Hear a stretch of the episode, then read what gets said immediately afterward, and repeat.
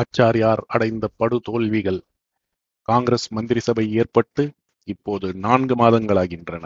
சென்னையில் கணம் ராஜகோபாலாச்சாரியார் ஆட்சியிலே கண்டறியாதன கண்டோம் என கோமாளி கூத்தாடினான். எங்கும் ஆனந்தம், ஆசிகள் குவிந்தன. பார்ப்பனர் உள்ளம்பூரித்து வந்துவிட்டது நமது ராஜ்யம் என்று பூஜித்தனர். ஏகாதிபத்திய எதிர்ப்பாளர்கள் வால் வேல் ஈட்டிகளை தீட்டி கூறாக்கிக் கொண்டு புதிய சீர்திருத்தத்தை கிழித்தெறிய போகிறோம் என வீர முழக்கம் செய்தனர். சமதர்மிகள் பணக்காரர்களுக்கு அதிக வரி போடுவோம், ஏழைகளுக்கு இதம் செய்வோம், ஜமீன்தாரர்களை விரட்டுவோம் என மார்க்சியம் பேசினர். தொழிலாளிகள் இனி முதலாளிகள் எங்களிடம் தமது சுயரூபத்தை காட்ட முடியாது, இது எங்கள் ராஜ்யம் என்று கர்ஜித்தனர். உண்மையிலேயே இவ்வளவு ஆசிகளுடனும் வரவேற்புகளுடனும் இதுவரை எந்த மந்திரி சபையும் ஏற்பட்டதில்லை. ஆரம்பம் மங்களகரமாகவே இருந்தது. பிரம்மாண்டமான பலம். சென்னை மந்திரி சபைக்கு பிரம்மாண்டமான பலம் இருக்கிறது. மெஜாரிட்டியோ எதிரிகளை மிரட்டிவிடக்கூடிய அளவில் இருக்கிறது. மந்திரி சபை தலைவரோ மகாசமர்த்தர், மகாத்மாவின் சம்பந்தி, சூழ்ச்சியிலே பிரக்யாதி பெற்ற குள்ளூகபட்டர். பத்திரிகை பலமோ மந்திரி சபையின் பாதகமலங்களை கழுவி பருகி பாப விமர்சனம் பெற்று ஜன்ம சாபல்யமாக வேண்டுமென கங்கணம் கட்டிக்கொண்டு உழைக்கின்றன. எதிர்கட்சி தலைவர்களோ அரசியலிலே வேறு எங்கும் காணக்கூடாத விந்தைகள். ஒருவர் மாஜி கவர்னர், மற்றொருவர் ராஜா மகன். இருவரும் எதனாலோ மந்திரி மாளிகையில் லயித்து வாய்க்கு பூட்டு போட்டு கொண்டவர்களாகிவிட்டார்கள். பிரதம மந்திரியாரிடம் அவர்களுக்கு என்ன அன்பு, அவர் எது செய்தாலும் எவ்வளவு மதிப்பு. வாயார புகழ்கின்றனர், கைலாகு கொடுக்கின்றனர். மாலைகள் என்ன, விருந்துகள் என்ன. ஆச்சாரியாருக்கு ததாஸ்து கூறுவதை தமக்கு கிடைத்த பாக்கியம் என எண்ணி போரிப்படைகின்றனர் இந்த இருவரும் தலைவர்கள். இவ்வளவு கோட்டை கொத்தலங்களும் போதாதென்று கட்சி கட்டுப்பாடெனும் அடிமைத்தனம் வேறு. அபிப்பிராய பேதமோ மனக்கசப்போ ஏற்படாதிருக்கவும், ஏற்படினும் வெளியே மூச்சு பேச்சு காட்டாதிருக்கவும் அங்கத்தினர்களுக்கு பொதுமக்கள் பணத்தில் மாதம் 75 ரூபாய் வேறு. இவ்வளவு மாத்திரமா? மாகாண தலைவர் கவர்னர் பிரபு முதன் மந்திரியின் டிக்கெட் பாக்கெட்டில் இருக்கிறார். வைசராயோ வாயால் வாக்குறுதி கொடுக்காவிட்டாலும் மனத்தினால் வாக்குறுதி கொடுத்து விட்டதாக காரிய கமிட்டி சொல்லிவிட்டது. எவ்வளவு செல்வாக்கு இப்படிப்பட்ட மந்திரி சபைக்கு! யுகப்புரட்சியான காரியங்கள் எது வேண்டுமாயினும் செய்ய முடியும். மனம் வைத்தால், வழி தெரிந்தால் எவ்வளவோ சீர்திருத்தங்களை இயற்ற முடியும். அவ்வளவு அதிகாரம் இந்த மந்திரி சபைக்கு உண்டு. அன்றும் இன்றும் இதற்கு முன்பு இருந்த மந்திரி சபைக்கு இருந்த பலம் மிக குறைவு. இரட்டை ஆட்சி காலம் அது. வெள்ளைக்கார அதிகாரிகளும் கவர்னரும் அதிகாரத்தின் ஜீவநாடிகளை தம் கைகளில் வைத்துக் கொண்டிருந்தனர். அந்த மந்திரிகளிடம் பொக்கிஷம், போலீஸ் போன்ற முக்கியமான இலாக்காக்கள் கிடையாது. மேலும் அந்த மந்திரி சபைக்கு பத்திரிகைகள் அனைத்தும் எதிர்ப்பு. காங்கிரசார் அந்த மந்திரிகளை எதிர்த்த வண்ணம் இருந்தனர். சென்னை மாகாண பிராமண சமூகம் பூராவும் அதை சபித்து வந்தது. எவ்வளவு சில்லறை விஷயங்கள், எவ்வளவு சூழ்ச்சிகள்! சட்டசபையினுள்ளே எவ்வளவு சதி நடந்தது! இதே கணம் ராஜகோபாலாச்சாரியார் அந்த காலத்திலே டாக்டர் சுப்பராயனை ஒப்பிலி மந்திரி சபை மீது உசுப்பி விட்டார். ஜஸ்டிஸ் கட்சிக்குள்ளாகவே கலகத்தை உண்டாக்கினார். இவ்வளவு நெருக்கடியும் சமாளித்தது அந்த மந்திரி சபை. இன்றைய மந்திரி சபை மக்களின் செல்லப்பிள்ளை. இதற்கு எதிர்ப்பான கட்சி இல்லை அரசியலிலே. ஆகவே இதனுடைய பிரதாபம் எவ்வளவு இருக்க வேண்டும், எவ்வளவு மகோன்னதமான காரியங்களை சாதித்து இருக்க வேண்டும், இதுவரை எத்தனை வெற்றிகள் ஏற்பட்டிருக்க வேண்டும், அதை ஆராய்ச்சி செய்து பார்த்தால் உள்ளபடி மந்திரி சபைக்கு நமது பரிதாபத்தை தெரிவித்துக் கொள்ள வேண்டிய நிலைதான் இன்று இருக்கிறது. பாபம், குள்ளூகபட்டரின் கம்பெனியின் பேலன்ஸ் ஷீட் அம்பார ஜடுத்தி. மொத்த வரவு செலவு நிகர லாபம் 0ஆகத்தான் போய்விட்டது. கம்பெனி திவாலாகும் காலமும் வாலண்டரி லிக்விடேஷனும் அதிக தூரத்தில் இல்லை. இடித்து விட்டார்களா, அசைத்து விட்டார்களா? காங்கிரஸ் மந்திரி சபை ஏற்பட காரணம் என்ன? தேர்தலின் போது என்ன சொன்னார்கள்? புதிய சீர்திருத்தத்தை கிழித்தெறிய போவதாகத்தானே சொன்னார்கள். ஏகாதிபத்தியத்தை தகர்த்தெறிய போவதாகத்தானே சொன்னார்கள். அந்த வேளையில் ஒரு அணுவாவது கிழித்தார்களா அல்லது அசைத்தார்களா? புதிய சீர்திருத்தத்தை உடைக்கப் போவதாக வாய்கிழிய காங்கிரஸ் பிரச்சாரகர்கள் கூறினார்கள். இந்த பிரதம மந்திரியார் ஹிட்லர் எப்படி அதிகாரத்திற்கு வந்ததும் வார்சேல்ஸ் உடன்படிக்கை என்ற அடிமை ஒப்பந்தத்தை எப்படி கிழித்து எறிந்தாரோ அதை போல் நாங்கள் செய்யப்போகிறோம் என்று கூறினார். புதிய சீர்திருத்தம் இன்று எப்படி இருக்கிறது? கிழிப்பதற்கான முயற்சிகள் ஏதாவது செய்யப்படுகிறதா? அதற்கான வழி என்ன? கவர்னருக்கு சரணாகதி அடைவதா?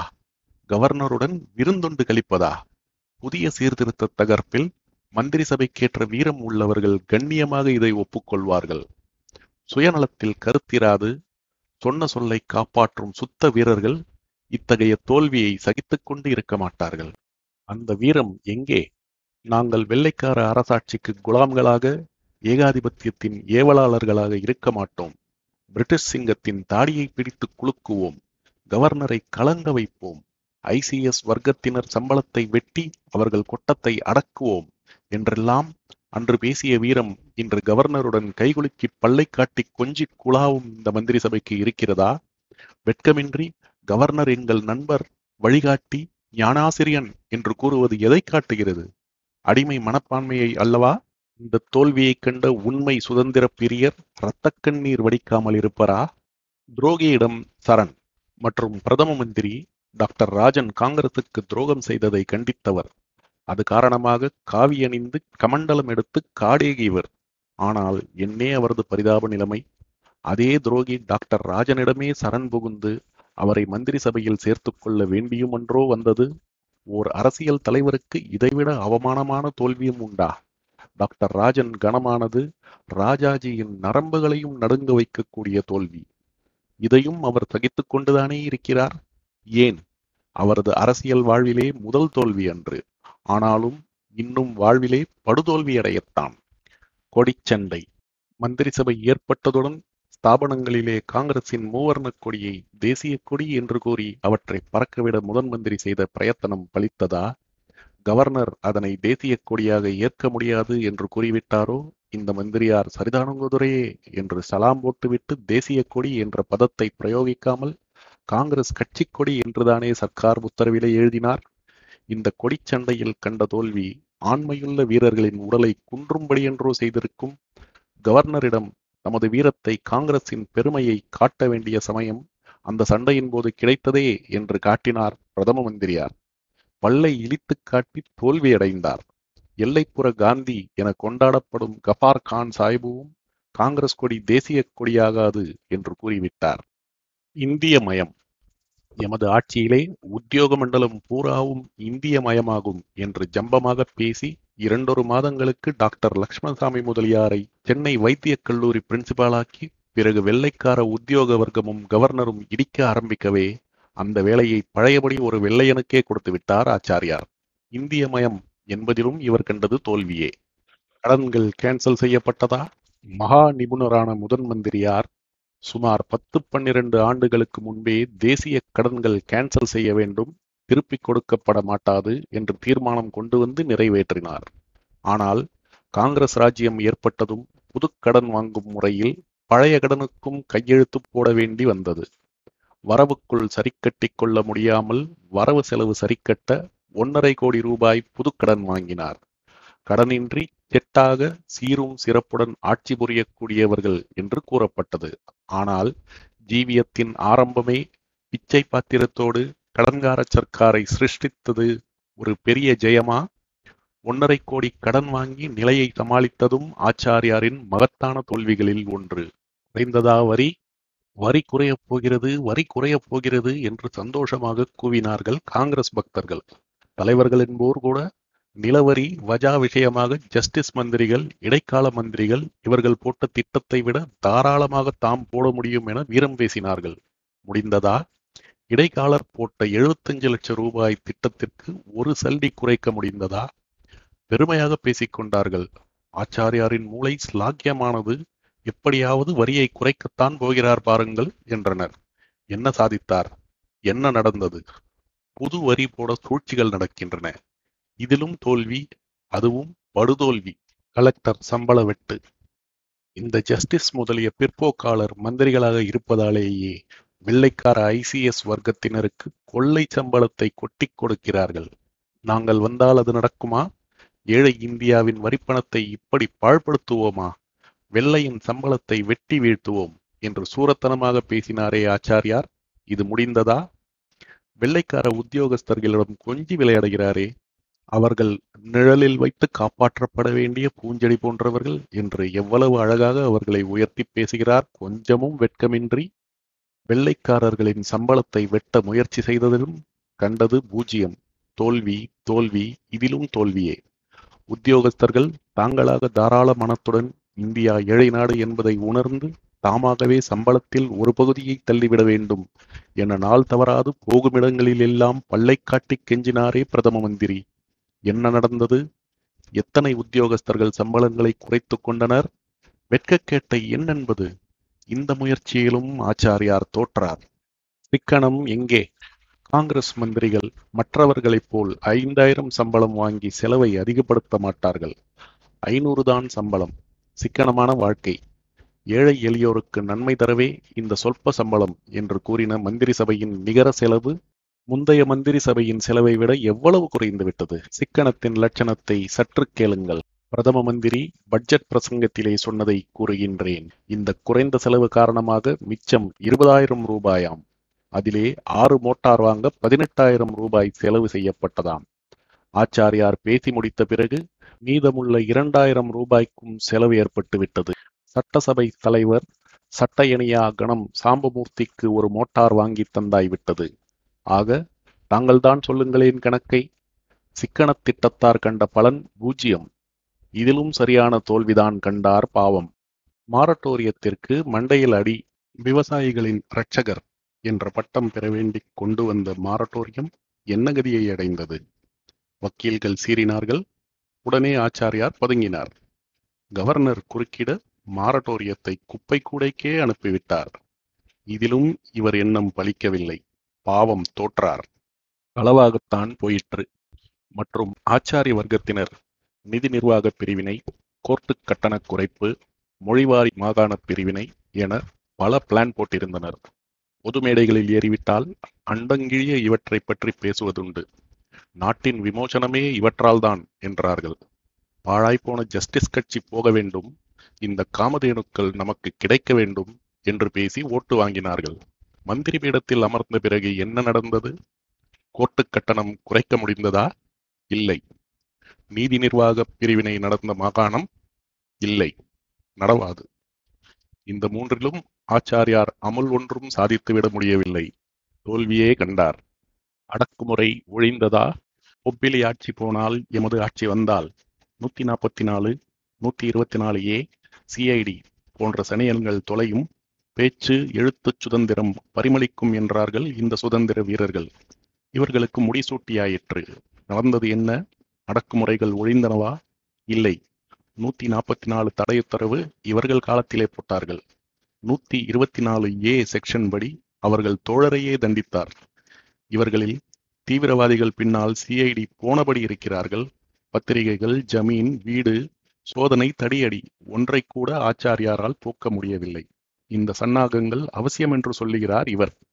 பீடத்தில் ஏறியதும் பேச்சு எப்படி இருக்கிறது பாருங்கள். அடக்குமுறைகளிலே ஓர் அச்சையாவது ஆச்சாரியாரால் அசைக்க முடிந்ததா? அடக்குமுறை ஒழிப்பிலே வெற்றி கண்டாரா? அந்தோ பாவம், தோல்விதான் கண்டார். முன்பு வேலை நிறுத்தங்கள் நேரிட்ட போதெல்லாம் ஆச்சாரியார் வர்க்கம் ஜனநாயக ஆட்சி இல்லாத கொடுமையின் காரணமாகவே இவை நேருகின்றன எனவும், தொழிலாளர் பால் அன்பு கொண்ட தாங்கள் அதிகாரத்திற்கு வந்தால் தோழர்களுக்கு ஒருவித தொந்தரவும் ஏற்படாதென்றும் சாந்தமான சமரசமான ஆட்சி நிலவும் என்றும் கூறினார்கள். ஆட்சி ஏற்பட்டது. ஆனால் சமரசம் அது வேண்டும். ஆச்சாரியாரால் முடியவில்லை. மந்திரி சபை ஏற்பட்ட பிறகு பல இடங்களிலே வேலை நிறுத்தங்கள், தொழிலாளர் துயரம் துடைக்கப்படவில்லை. தொழில் மந்திரியின் தந்திரம் பலிக்கவில்லை. தோழர்கள் சீறுகிறார்கள். கோவையில் உண்ணாவிரதமும் நடக்கிறது. தொழிலாளர் தகராறு ஏற்படாத விதத்திலே ஆட்சி நடத்துவதிலே அங்கே வெற்றி பெற்றாரா ஆச்சாரியார்? அதிலும் தோல்விதான். வகுப்புவாதம் காட்டுத்தீ. வகுப்புவாதம் காட்டுத்தீ போன்றது. அது தேசியத்தை சுட்டு கருக்கி விடுகின்றது. தேர்தல் வெள்ளத்திலே அந்த தீ அழிந்து போகும் என்றனர். உட்கருத்து என்னவென்றால், ஜஸ்டிஸ் கட்சியின் காரணமாக வகுப்புவாரி பிரதிநிதித்துவம் ஏற்பட்டது. அதை ஒழித்து உத்தியோக மண்டலத்தை பார்ப்பனமயமாக்குவோம் என்றனர். தேர்தல்களிலே அதே முழக்கம். தென்னாட்டு பார்ப்பனர் பூராவும் இதற்கே மூச்சு பிடித்து கொண்டு பெண்டு பிள்ளைகளுடன் சேர்ந்து பாடுபட்டனர். ஆச்சாரியாரால் அந்த அரிய கொள்கையை அசைக்க முடிந்ததா? கவர்னர் இருக்கிறார், குறுக்கிட பிராமணர் அல்லாதார் உணர்ச்சி இருக்கிறது. இவை முன்பு தமது ஜம்பம் பலிக்காது என்பதை தெரிந்து கொண்டு ஆச்சாரியார் தமது தோல்வியை ஒப்புக்கொண்டு அந்த கொள்கைப்படி நடப்பதாக வாக்கு கொடுத்தார். சட்டசபையிலே பூரண மதுவிலக்கு புரளி சேலம் ஜில்லாவிலே நடத்தி காட்டும் அற்புதம் மற்றைய ஜில்லாக்களிலே நடத்த முடியாதெனவும், மாகாணம் பூராவும் மதுவிலக்கு அனுஷ்டானத்திற்கு கொண்டு வர வரவு செலவு திட்டம் இடந்தராதெனவும், மதுவிலக்கு வேறு ஜில்லாக்களுக்கு நடத்தினால் கல்வி மானியம், ரோடு மானியம், வைத்திய மானியம் ஒன்றும் இராதெனவும் மந்திரிகள் கூறிவிட்டார்கள். ஆகவே பூரண மதுவிலக்கு கைவிடப்பட்டு விட்டது. அதிலும் பெருந்தோல்விதான். பிரச்சாரத்திலே சொல் அலங்காரத்திற்காக மட்டுமே சேலத்திலே மதுவிலக்கு நடந்து வருகிறது. அங்கு குடிகாரர்கள் குடிக்காக சற்று கஷ்டப்பட்டோ உஷாராகவோ அன்றி அதிக பணம் செலவு செய்தோ காலங்கடத்தி வருகிறார்கள் என்ற நிலைதான். ஒரு ஜில்லாவிலேயே இந்த லட்சணம் என்றால் மாகாணம் பூராவிலும் யாரால் மல்லுக்கு நிற்க முடியும் என்று எண்ணியே பூரண மதுவிலக்கு திட்டமும் கைவிடப்பட்டது. ஜாடை மாடையாக தமது தோல்வியை மந்திரிகள் சொல்லியும் விட்டார்கள். தீண்டாமை போதல் சாதலால்தான் என்று பார்ப்பன சாஸ்திரிகள் மாநாடு சொல்லிவிட்டது. ஆச்சாரி வர்க்கம் அப்படி சொல்வதில்லை. திருவாங்கூர் மன்னரை புகழ்ந்த ஆச்சாரியார் அதிகாரத்தில் இருக்கையிலே தீண்டாமை ஒழிப்பு மசோதா வரும் எனவே யாவரும் எதிர்பார்த்தனர். அவரும் சகாக்களும் அந்த தோரணையிலேயேதான் பேசியும் வந்தனர். ஆனால் அந்த முயற்சியும் தோற்றேவிட்டது. அவசரமாக சட்டம் இயற்ற முடியாது, பொதுஜன அபிப்பிராயம் வேண்டும் என சாக்குப்போக்கு கூற ஆரம்பித்து விட்டனர்.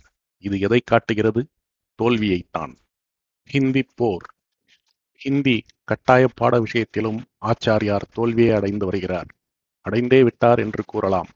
தாம் சொன்னவுடனே தமிழ்நாடு ததாஸ்து சொல்லும் என ஆச்சாரியார் எதிர்பார்த்தார். எதிர்பார்க்காமலா மந்திரி சபை ஏற்படாத முன்பு சில வடநாட்டு தலைவர்கள் கூடிய ரகசிய கூட்டத்திலே தான் மந்திரியானால் இந்தியை கட்டாய பாடமாக்குவதாக வாக்கு கொடுத்தார். ஆச்சாரியார் போக்கை தமிழர்கள் கண்டிக்க ஆரம்பித்தனர். ஒரு கை பார்ப்பதே சரி என கச்சையை வரிந்து கட்டிக்கொண்டு புறப்பட்டனர். என் செய்வார் பிரதம மந்திரி? கதைகள் சொன்னார், கேட்கவில்லை. கோபித்துக் கொண்டு அறிவிலிகள் என்று வயது பார்த்தார். தமிழர் அடங்கவில்லை. பெட்டியில் உள்ள பாம்பு போல அடங்கியுள்ளார். இந்தி கட்டாய பாடமானாலும் அதிலே பரீட்சை கிடையாது என்று கல்வி மந்திரி பேரம் பேசுகிறார். பரீட்சை இல்லாத பாடத்திற்கு கட்டாய பாடம் என்று பெயரா? பேஷ் பேஷ். இந்தி விஷயத்தில் தாங்கள் அடைந்த தோல்வியை கண்டு வடநாட்டு தலைவர்கள் கேலி செய்வார்களே என்ற யோசனைதான் இப்போது இருக்கிறது. ஆகவே இதிலும் தோல்வி நிச்சயம். பொப்பிலி கத்திரிக்கோள். ஜில்லா போர்டுகளை பொப்பிலி மந்திரி சபை துண்டாக்கி பாழாக்கிவிட்டன. கட்சி பலத்தை காப்பாற்ற நாமினேஷன் தாக்கல் செய்யப்பட்டது. நாங்கள் வந்ததும் பொப்பிலி கத்திரிக்கோளால் துண்டிக்கப்பட்ட ஜில்லா போர்டுகளை இணைத்து விடுவோம் என்றனர். அதன்படி செய்யும் முயற்சியிலும் ஆச்சாரியார் தோற்றுவிட்டார். திருச்சி போர்டை இணைத்தவுடனே காங்கிரசுக்கு மெஜாரிட்டி இருந்தும் காங்கிரஸ் தலைவர் வர முடியாது போய்விட்டது. ஆச்சாரியார் இதனால் பெரிதும் ஏமாற்றமடைந்தார். இந்த சாம்பிளே போதும் மந்திரி சபையை மிரட்ட. இனி இணைப்பு திட்டம் கிடையாது. ரசமான ஓர் உதாரணம். ராமநாதபுரம் ஜில்லா போர்டுகளை இணைக்க வேண்டும் என கணம் கோபால் ரெட்டியாரிடம் தூதுகோஷ்டி சென்றது. மகா நாடுகளில் தீர்மானம் நிறைவேற்றிற்று. ஆனால் இணைக்கப்படவில்லை. கணம் கோபால் ரெட்டியார் ராமநாதபுரத்திலே பவனி வந்தார். வடராமநாதபுரம் ஜில்லாவின் ஒரு பகுதியின் போர்டின் president CVCT Venkatachalam Chettiar justice. அவர் ராஜாசர் அண்ணாமலை செட்டியார் மருமகன். மந்திரியாருக்கு வரவேற்பு நடந்ததாம். ஆனந்தமான விருந்தாம். சீமான் வீட்டு விருந்தின் ஜோரை வர்ணிக்கவா வேண்டும்? ஆனால் விருந்தில் மயங்கி மந்திரியார் இணைக்காது விட்டுவிட்டார் என்று கூறவில்லை. CVCT செட்டிநாடு சீமானால் கணம் கோபால் ரெட்டி ஆந்திர நாட்டு குபேரக்குட்டி. ஆனால் போர்டு இணைக்கப்படாததன் காரணம் மர்மம் என்ன? காரணம் உண்டு. சட்டசபையின் எதிர்க்கட்சித் தலைவர் யார்? ஜஸ்டிஸ் வீரர் குமாரராஜா முத்தையா. பாவம், மறுபடி நடக்க சகல சடங்குகளும் தொடர்ந்து வருகின்றன. இன்றோ நாளையோ பேரம் பூர்த்தியாகிவிடும். அடிமை முறை சீட்டில் மற்றொரு முறை அந்த மந்திரிகள் கையெழுத்து இடப் போகிறார்கள். இதற்குள் நடந்த நாடகத்தின் முக்கிய அம்சங்களை மக்கள் மறக்கலாகாது. நாடகத்திலே தினமணியின் பாஷையை கூற வேண்டுமானால் பாஞ்சாலி அரச அவையிலே நிற்கிறாள். அவளுடைய துயில் உரியப்பட்டது. மானம் காற்றிலே பறக்கிறது. அவள் புருஷர்கள் பதைக்கிறார்கள். இருப்பினும் பொறுமையாக இருக்கும்படி தர்மர் கூறுகிறார். இதுதான் தினமணியின் கவனத்திற்கு வந்தது. பரிதாபம். அந்த காலத்திலே பாஞ்சாலியின் மானத்தை காக்க அவளுடைய புருஷர்கள் பொறுமையாக இருந்தது புராணபூர்வமாக விளக்கப்படும். சுயமரியாதையை பறிகொடுத்த படலம் இப்போது தேசிய பூர்வமாக பாஞ்சாலி துயிலெறியும் படலம் நடக்கிறது. ஆனால் சண்டை நடக்குமா? கிடையாது. வேறு என்ன நடக்கப் போகிறது? சபையோரே, பாஞ்சாலியின் சேலையை அவிழ்த்து விட்டார்கள். இது மிக கொடுஞ்செயல். எங்களுக்கு கோபம் என்னவோ பொங்குகிறது. எங்களுடைய முண்டாக்களை பாருங்கள். நாங்கள் சாமானியர்கள் அல்ல. ஆம், சண்டை போட தெரியும். ஆனால் இப்போது சண்டை வேண்டாம். தயவு செய்து ஒரு நிமிஷம் கண்களை மூடிக்கொள்ளுங்கள். பாஞ்சாலி அவிழ்ந்து போன சேலையை கட்டிக்கொள்ளட்டும். அவள் பெண்ணாயிற்றே. பெண்ணென்றால் பேயும் இறங்கும் என்று கூறுகிறார்கள் இந்த மிகப்பெரிய சூரர்கள். ஒரு 50 கைதிகளை பீகார் மந்திரிகள் விடுவிக்க உத்தரவிட்டனர். அந்த உத்தரவுக்கு மதிப்பு கிடைக்கவில்லை. அதை செல்லாக்காசாக்கி வைசராய் தனது தண்டத்தை உபயோகப்படுத்தினார். மந்திரிகள் ராஜினாமா செய்துவிட்டார்கள். வீரம் எங்கே? இதுதான் நடந்ததன் சுருக்கம். இதற்கு பரிகாரம் ஏற்பட வேண்டுமானால் என்ன நடக்க வேண்டும்? மந்திரிகள் விஷயத்தில் வைசராய் குறுக்கிட்டது தவறு என்பதை அவர் ஒப்புக்கொண்டு வருத்தத்தையோ மன்னிப்பையோ தெரிவித்துக் கொண்டு இனி ஒருபோதும் அவ்விதம் நடக்க மாட்டேன் என உறுதி கூற வேண்டும். இதுதான் முறை. சுயமரியாதையுடன் காரியம் நடக்க வேண்டுமானால் காலாவதியாகிவிட்ட காரணத்தாலோ கைதிகளின் தனித்தனி விஷயத்தை பரிசீலனை செய்த பிறகோ அந்த கைதிகள் விடுதலை செய்யப்பட்டால் விஷயம் தீர்ந்துவிடாது. ஏன்? அது என்றும் சகஜமாக நடக்கக்கூடியது. அதற்காக இத்தனை திமிர்தண்ட நாடகம் தேவையில்லை. காலாவதியானால் ஜெயில் கதவு தானாக திறக்கப்படும். கைதிகளின் தனித்தனி யோகியதையை பரிசீலனை செய்து விடுதலை அளிப்பது சர்வசாதாரணமாக நடந்து வருவது. அரசியல் அல்லாத கைதிகள் கூட அப்படி விடுவிக்கப்படுவதுண்டு. அரசியல் கைதிகளில் 100கணக்கான பேர் இந்த முறையிலே வங்காளத்தில் விடுவிக்கப்பட்டார்கள். இதுவேதான் இனி பீகாரிலும் ஐக்கிய மாகாணங்களிலும் நடக்கப் போகிறதென்றால் சூரத்தனம் என்ன இருக்க முடியும்?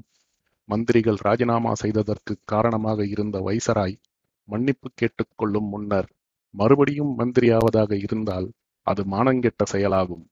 அப்படித்தான் செய்தாக வேண்டும் என அந்த மந்திரிகள் தீர்மானித்தால் தயவு செய்து உடனே குற்றாலத்திற்கு வரட்டும். அங்கு எங்கள் பிரதம மந்திரியை பார்க்கட்டும். பைத்தியக்காரர்களே, கைதிகள் விஷயத்திற்காக இவ்வளவு பிரமாதப்படுத்தினீர்கள். கைதிகளை விடுவிக்க வேண்டும் என்பதற்காகவா சண்டை போடுவது?